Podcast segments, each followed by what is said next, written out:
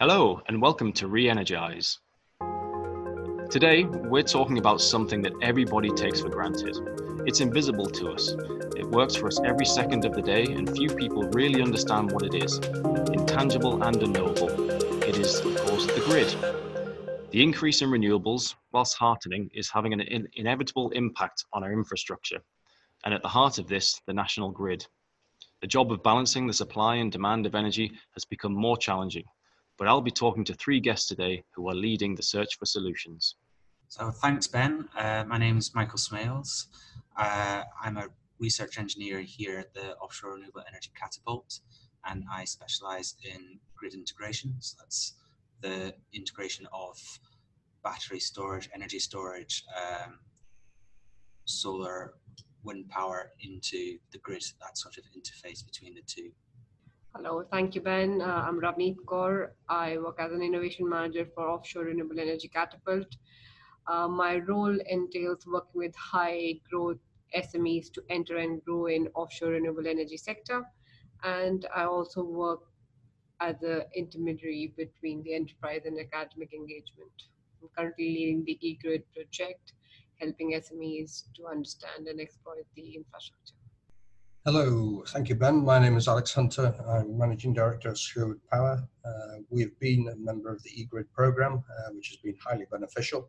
And we are developing energy storage solutions based on compressed air to embed within the system to help with the integration of wind and solar. Okay, thank you, everyone. So I'll start with the first um, first question. Uh, it's quite a, quite a broad one. Um, I don't know, Michael, if you want to start us off on this one. Um, so, how much can the grid take? And let's talk about the UK grid. It's a challenging one because, in theory, the grid can take an awful lot. It's just been set up for a different style or a different way of transmitting energy. So, historically, um, we always used to have our major generation very close to our load centers, so our cities. Um, so, you, if you think back to your uh, coal power stations, nuclear power stations, gas powered plants, everything else. They were always very closely located to our main population centres. This made it very easy for us to transmit that large amount of energy to where it was needed. And then our loads reduced the further away we got from from those epicenters. The problem now with renewable energy is most of this energy is found in the remote parts of the country where people tend not to live, in part due to the extreme weather conditions. So we're having to reverse the power flow direction from uh, in to out to out to in, and that's where the main challenges um, the main challenges are, I suppose. So we're trying to do that in, the most cost effective way. We can't completely redesign and rebuild the grid to meet this new new phase of development.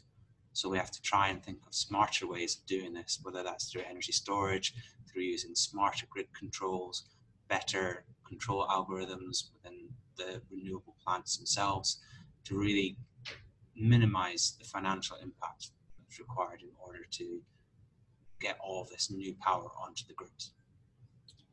And you mentioned energy storage as one way to do that. Um, what are the options around um, energy storage? Um, what what kind of technology and innovations are out there? Does anyone want to pick up on that point? Yeah, there is no silver bullet for energy storage. Um, the initial drive was through uh, lithium-ion batteries, uh, which is mainly for frequency response, and then you've got down the line more load carrying capacity, energy dense capacity in uh, flow batteries. Uh, you've got uh, Highview Energy who are doing uh, liquid compressed air and looking at uh, CCS, carbon sequestration technologies as well to bundle that in together. Um, on top of that, you have a whole lot of other things like dropping weights uh, to generate uh, energy or store energy and then winching it back up again with other low cost energy. There are a million different ways of uh, doing energy. The one big thing I would say about chemical, uh, the chemical uh, storage solutions is that it takes about 30 years to first identify the chemistry to build a new type of battery.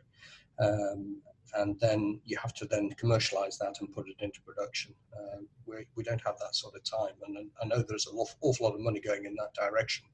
Uh, but there has to be a blended uh, a blended set of solutions uh, which can carry energy energy not just power but energy from hours to different hours in time I think there's a place for each and every energy storage solution in the market made before frequency response for longer storage times. And uh, that's where the market is. There is requirement for energy storage in all possible cases. I suppose just picking up a point Alex mentioned, it's about storing energy as well as power, and they're two very separate um, constraints. There. Are two very separate paths that you can take, and it's important not just to talk about energy storage, but to identify are two streams. So, battery, lithium-ion batteries, a prime example of power storage. They can deliver a vast amount of power very very quickly to allow the grid to compensate for momentary lapses in power mismatch between generation and demand.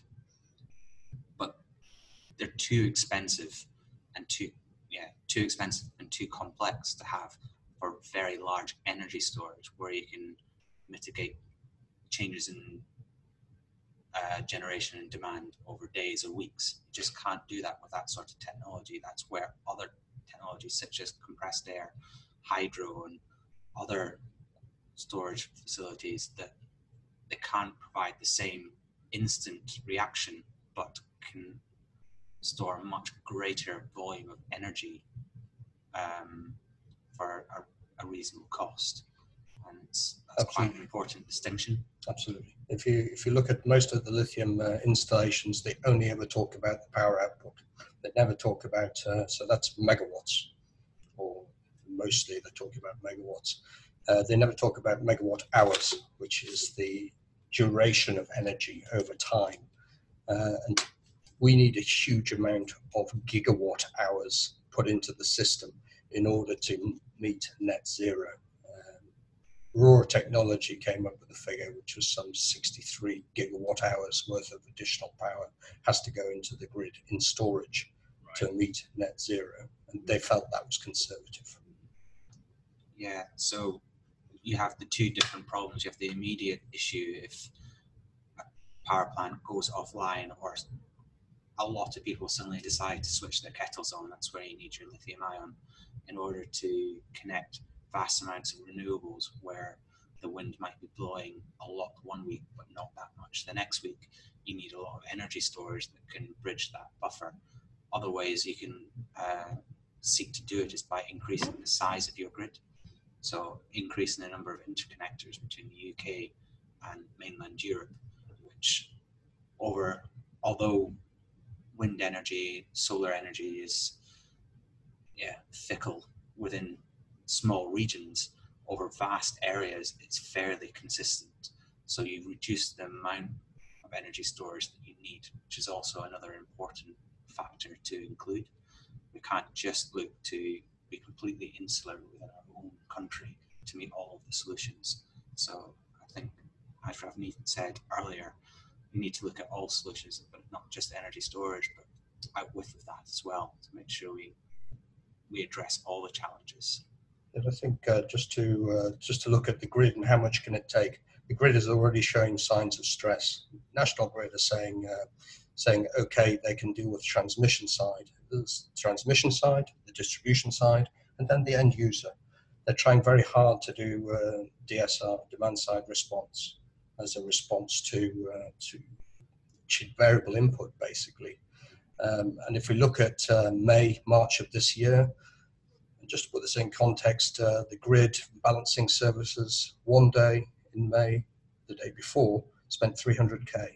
The next day, they went into negative pricing for a full nine hours, and it cost the grid 6.6 million pounds to balance the grid for one day.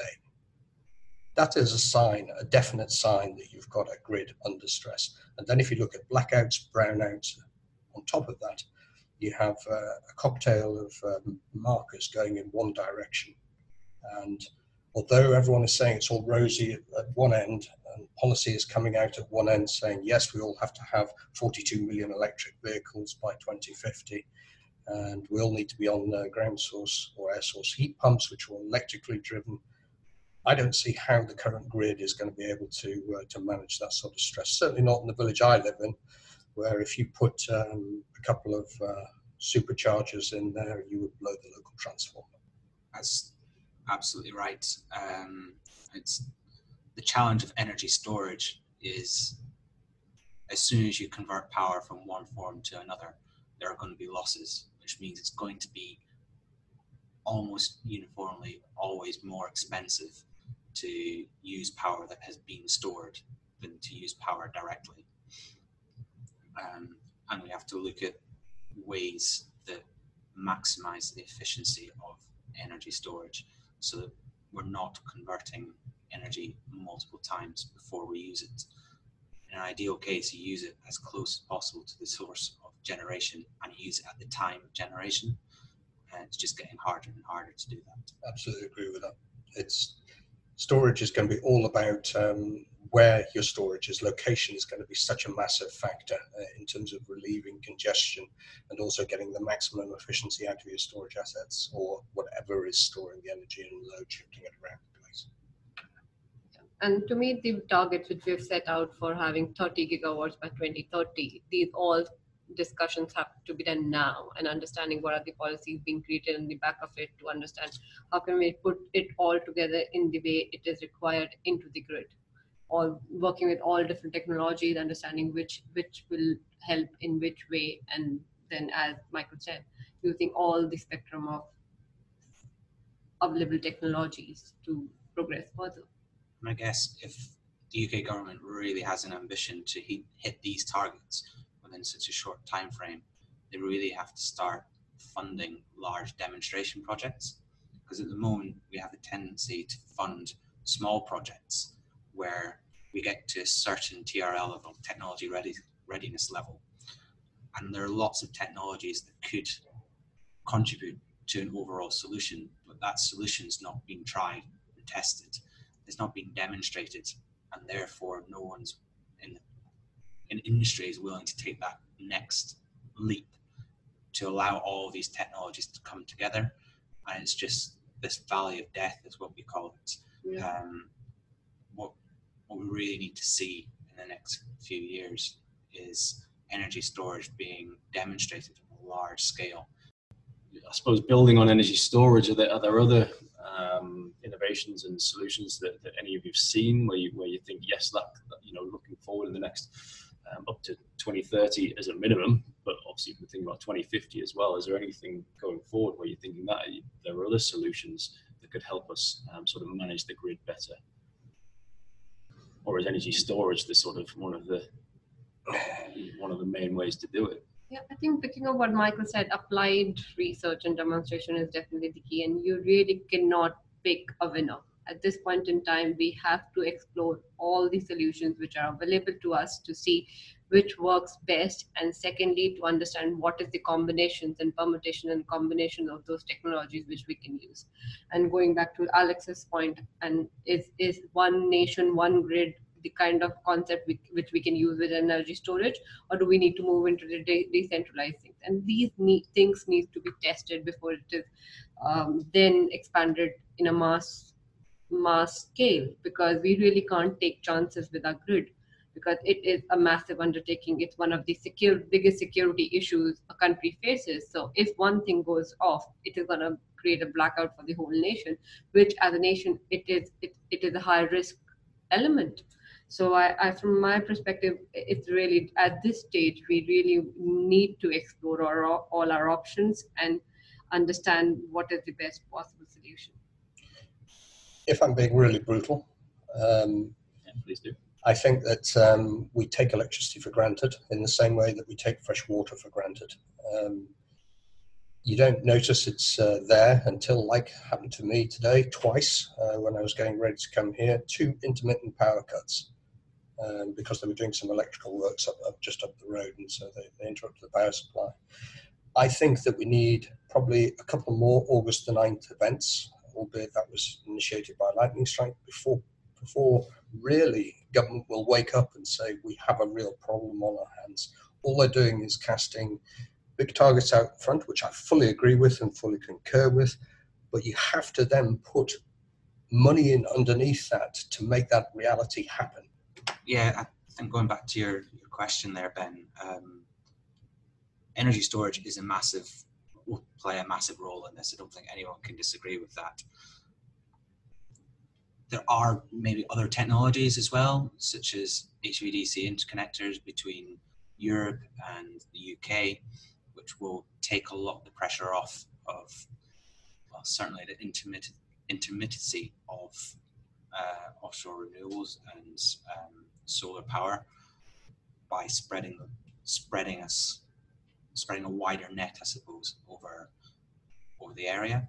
Uh, there are also things like virtual power plants, where single computers or companies are allowed to control multiple power plants, um, whether these are distributed uh, and very small or single large ones um, based around the country or around the continent, as well as different loads. And by controlling intelligently which loads and which generation plants turn on and off, they can better meet the demands of of the grid, I suppose, which allows you to be a bit more intelligent in how the power is flowing between uh, different areas. But without a doubt, I think going more towards 2050, some more intelligent ways are will also need to be developed. I don't think we've seen all of the possible solutions come out yet. I think there's a lot of merit in doing more research in other ways of managing the grid, not just these three ways that we're, we're discussing today. I think demand side management is going to be playing a key role, as Alex also mentioned about the flexible pricing of uh, electricity and things like those are going to really play an important role with vehicle to grid technologies coming into play. I think we're potentially skirting around two major elephants in the room as well, these being energy for transport and energy for heat. Yep. And not too far in the distant future, if things don't change, a lot of that's going to be electrolyzed. So it's not just what the grid, what can the grid take now, based on our electricity demands or what we traditionally consider to be electricity demands.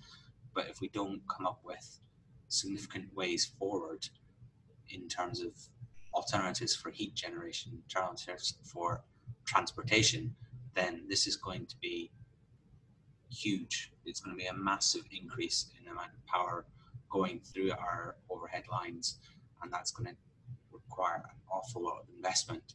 Yeah, I was thinking about this this morning, and I was thinking, yeah, we've got a little village, a thousand people in it, um, and effectively, if you ask all those people in that village to uh, to suddenly uh, drive an electric vehicle, that means you need uh, a whole load of uh, charging points on everybody's home. I know, I know full well that the new housing estate that's been built on the side of the, the village has, doesn't have the capacity to, or in terms of the pipe work in terms of the cables that are being laid down and the transformer that's down there to actually take more than about three or four uh, chargers before they'll pop the transformer. Uh, so I agree with National Grid that they probably will be able to cope with a doubling of power, which is what we're talking about, a doubling of our power requirements due to electricity, due to heat. Um, I don't see how we can get round having to invest somehow into either reinforcement procedures into the distribution network, huge investment to all these substations to upgrade them so they can take more power flowing through them. And physically, if you're going to transform power, you generate heat. Generate heat, you have to oil cool your transformer. Oil cooling has a threshold on it. The oil will burn at a certain temperature. It happens from time to time. Not very often at the moment, but uh, again, something that we will see in the future unless we get real serious money invested into grid distribution. But the DNOs have got their hands tied by the regulator. The regulator uh, basically says when you come and do an intervention and put new uh, new equipment in place, you can only do it for the current needs. They cannot future-proof. they're not allowed to in their contracts to future proof and to build in excess capacity when they make an intervention. Now, this is absolutely crazy. How, how can you build a system for the future if all you're doing is putting in stuff which is only good for today? I think that is so crucial because the whole uh, thing is going to fall on to consumers who are going to be paying it in their bills. So if we don't start looking into it now and and start planning it for ahead, we're not only wasting time and money now, we are already wasting time for future how it is going to impact the consumer at the end of the day. So even the initiatives like uh, smart metering and the government push towards it, there's a huge resistance in consumers' mind to actually accept something like that because there's no trust that this is going to work and this whole system flat falls flat on its face because nothing is working and nobody's talking to nobody and then it's just not functioning okay really interesting so I'd, I'd like just to bring the sort of conversation back around a little bit to uh, and, and Alex of course you you, you run a, a, small to medium sized enterprise um, and and you obviously operate in this in this area, and I'd be interested to hear your thoughts on, on sort of getting into this area because we, obviously we're talking about a lot of a lot of issues, but, but clearly there's a need to, um, I guess, accelerate innovation and, and, make the marketplace sort of ripe for new innovation. You were talking earlier, Michael, about about sort of incentivizing um, you know, research and, and, new ideas to come through to help us um, overcome some of the, some of the issues we face in the future with, with the grid. But I'm interested, Alex, from your perspective, and what, what, what your experience has been, sort of coming into this into this market space and in this in this current climate as well as, as you've described. Yeah, there's there's political uncertainty at the moment. We all we all know about that, uh, and that stops uh, big companies and smaller companies from investing. Um, they sit and wait uh, for until they know that the uh, the conditions are right, and they know that they can say, okay, yes, we are going to be able to export tomorrow. Uh, you know, for a lot of companies in the UK, that's a massive uh, massive aspect. You know, a lot of the SME sector is over 50% export uh, into into foreign territories, and yet we have this massive uncertainty where we don't even know uh, if that income is going to be around. Um, it's very difficult to plan for long-term assets and investments, uh, investments which typically are going to take five, seven, maybe even nine years to pay back. Point. I think there's a lack of trust um, in energy. Anybody who's selling energy, uh, because of what's what we've been used to in the in the past. Um, I think certainly they've taken advantage of um, a lot of end user inertia, uh, not switching and stuff of, that nature. The market is certainly more dynamic today. There are far more players in the market, but then you've had 14 of those players, 15 I think last count, who've gone under because um, they've been badly financially managed. Uh, so that again makes the market skittish. What? So there is not. This seems to be like we're we're trying to move forwards whilst we're standing on quicksand or let's say something which is less than firm ground. Uh, and we need firm ground to make these really serious investments. And it's not going to be cheap. This whichever yeah. way it's done. Yeah. So, oh yeah, so those are clear challenges then. But so, what about um, sort of other SMEs who may have potential solutions that, that, that they could work on and grow? And, and Ravneet, you obviously you mentioned the eGrid program um, that that actually, Alex, you, you've, you've, you've been through that, um, that support program. Yeah, are we seeing um, a market that's sort of ripe for SMEs to, to, to come in to provide potential solutions and innovation for, for the UK grid? I, I definitely think there is a place for uh, innovation to flourish. This is the right opportunity because where there are challenges, there are solutions. And I am sure that a lot of SMEs can provide solutions to those challenges. I agree to the point of value of death, and it's difficult to take it to commercialization. But I think through the programs like eGrid, Launch Academy, we are really trying to support the SMEs working in offshore renewable energy sector to actually flourish and go from strength to strength and move, uh, accelerate their technology readiness levels.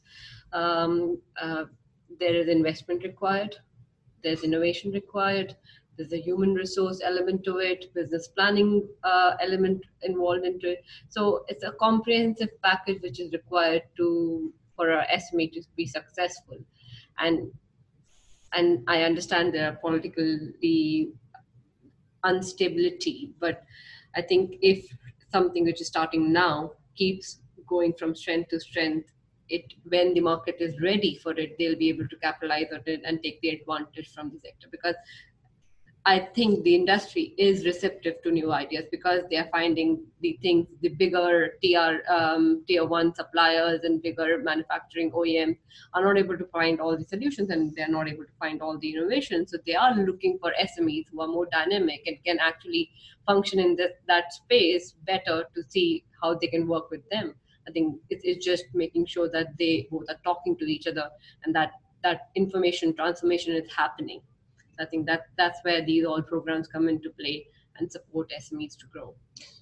And I think for an SME to be successful in this sector, which is where we are at the moment, we've gone through our proof of concept, uh, we've got patents in place, uh, we've got a hugely experienced team. Um, you have to have risk capital. And that risk capital has to know that there is a chance of failure. Um, and the one thing I would say the government needs to really wise up to is, is, is to, you cannot have innovation without risk. The two go hand in hand. What you have to do is look for how can you take technologies from other sectors, blend them together, and then make a new solution, a completely different dynamic. Look what Dyson did to the vacuum, the humble vacuum cleaner. That's a, that's a great thing. That technology existed in another market Venturi filtration existed in big earth movers. He just applied it to vacuum cleaners. Great. I think I, I, completely agree to what Alex has just mentioned that cross sector innovation is another element which is really important to explore. Things which have already worked in aerospace, in digital sector, manufacturing definitely can be applied to other sectors as well. So we really need to broaden our horizons and understand, and even actually for SMEs as well, to think out of box of the solutions which the products and the services can provide, their services can provide.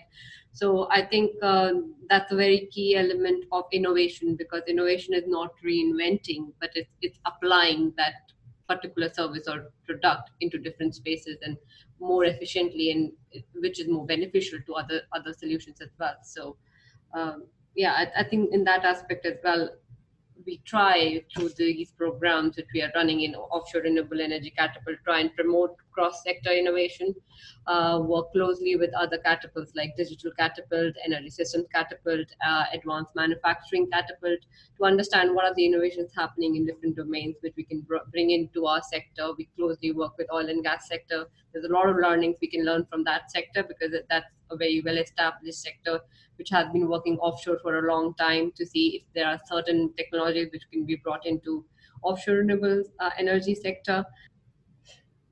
It's in some respects, I used to think the idea was the most important thing when uh, when when making innovation. I completely would uh, about face the idea is the easy bit how you scale that idea, how you find the finance, how you convince other people that what you're doing is real and tangible and uh, low risk so that they can invest their hard earned money into that. That is a challenge and a half. Uh, endless communication, endless meetings, endless time. And this time comes out of the project. And, and I think as an innovator, uh, you've got to you've got to have such resilience and uh, such belief in what you're doing in, in order to make this happen. I think that's a very key point. A lot of a lot of innovations are created by innovative people, engineers, scientists, and they're really interested in the core technology. But that only gets you so far. To get your product all the way through into the market, the idea itself starts to become irrelevant. It's the next phase. It's how do you convince people? And generally, the people that you're trying to convince are only mildly interested in the technology. It's all the business side behind that. They're really trying to invest in because they don't understand the technology. Agreed. And all they want to know is your technology works, doesn't it? Thank you very much. Tick. That's tick in the box. Where is your first order coming from? That's the next question you'll be asked. Where is can you give me a proof of interest from a, from an end user? And so you then your switch then goes down the market, and you have to go round all the end users, selling them a solution that doesn't exist yet, uh, and uh, get them on board to say yes, uh, we are going to uh, host uh, a machine of some scale uh, and take the risk on that whilst we're still doing our business as usual activities.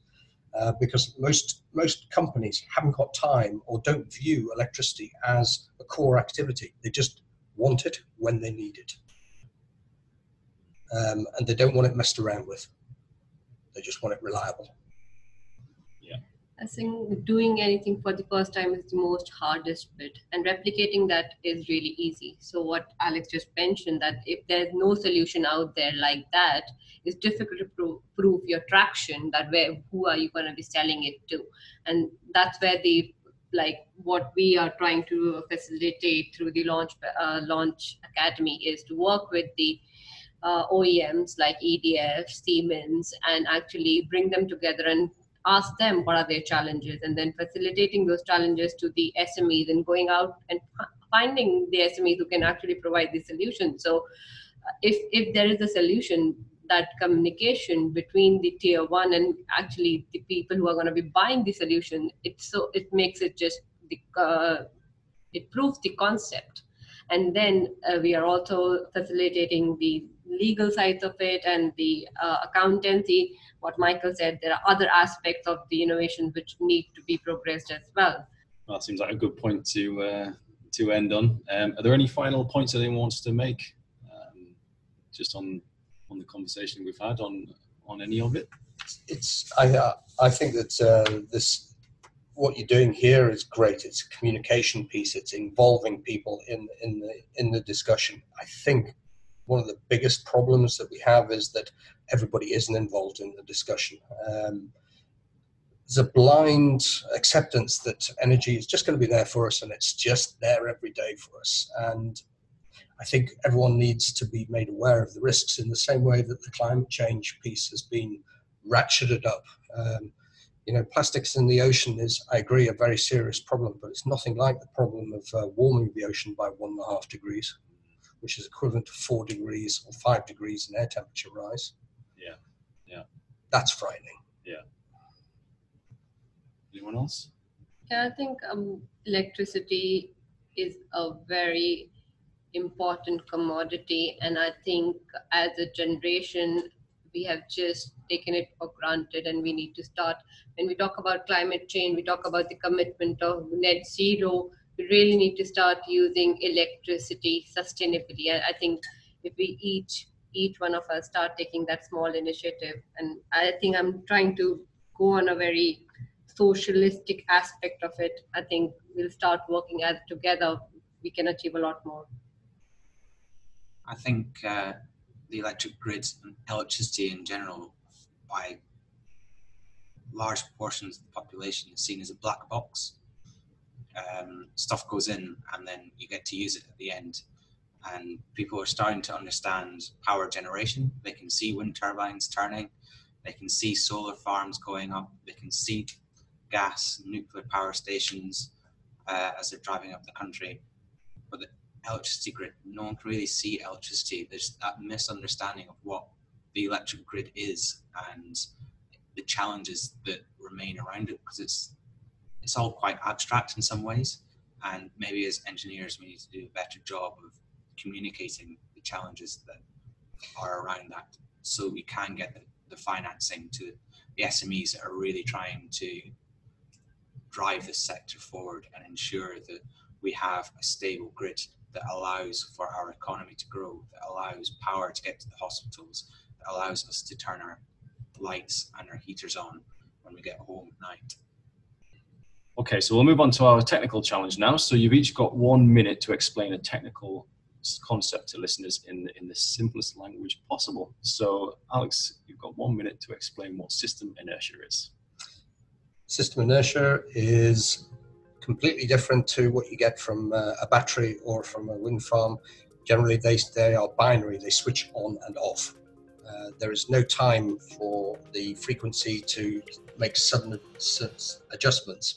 So system inertia is building up a certain amount of uh, potential energy and then dissipating over time. Synchronous generators uh, do that and they allow the system then to gradually ramp up and gradually ramp down rather than flicking a light switch on off.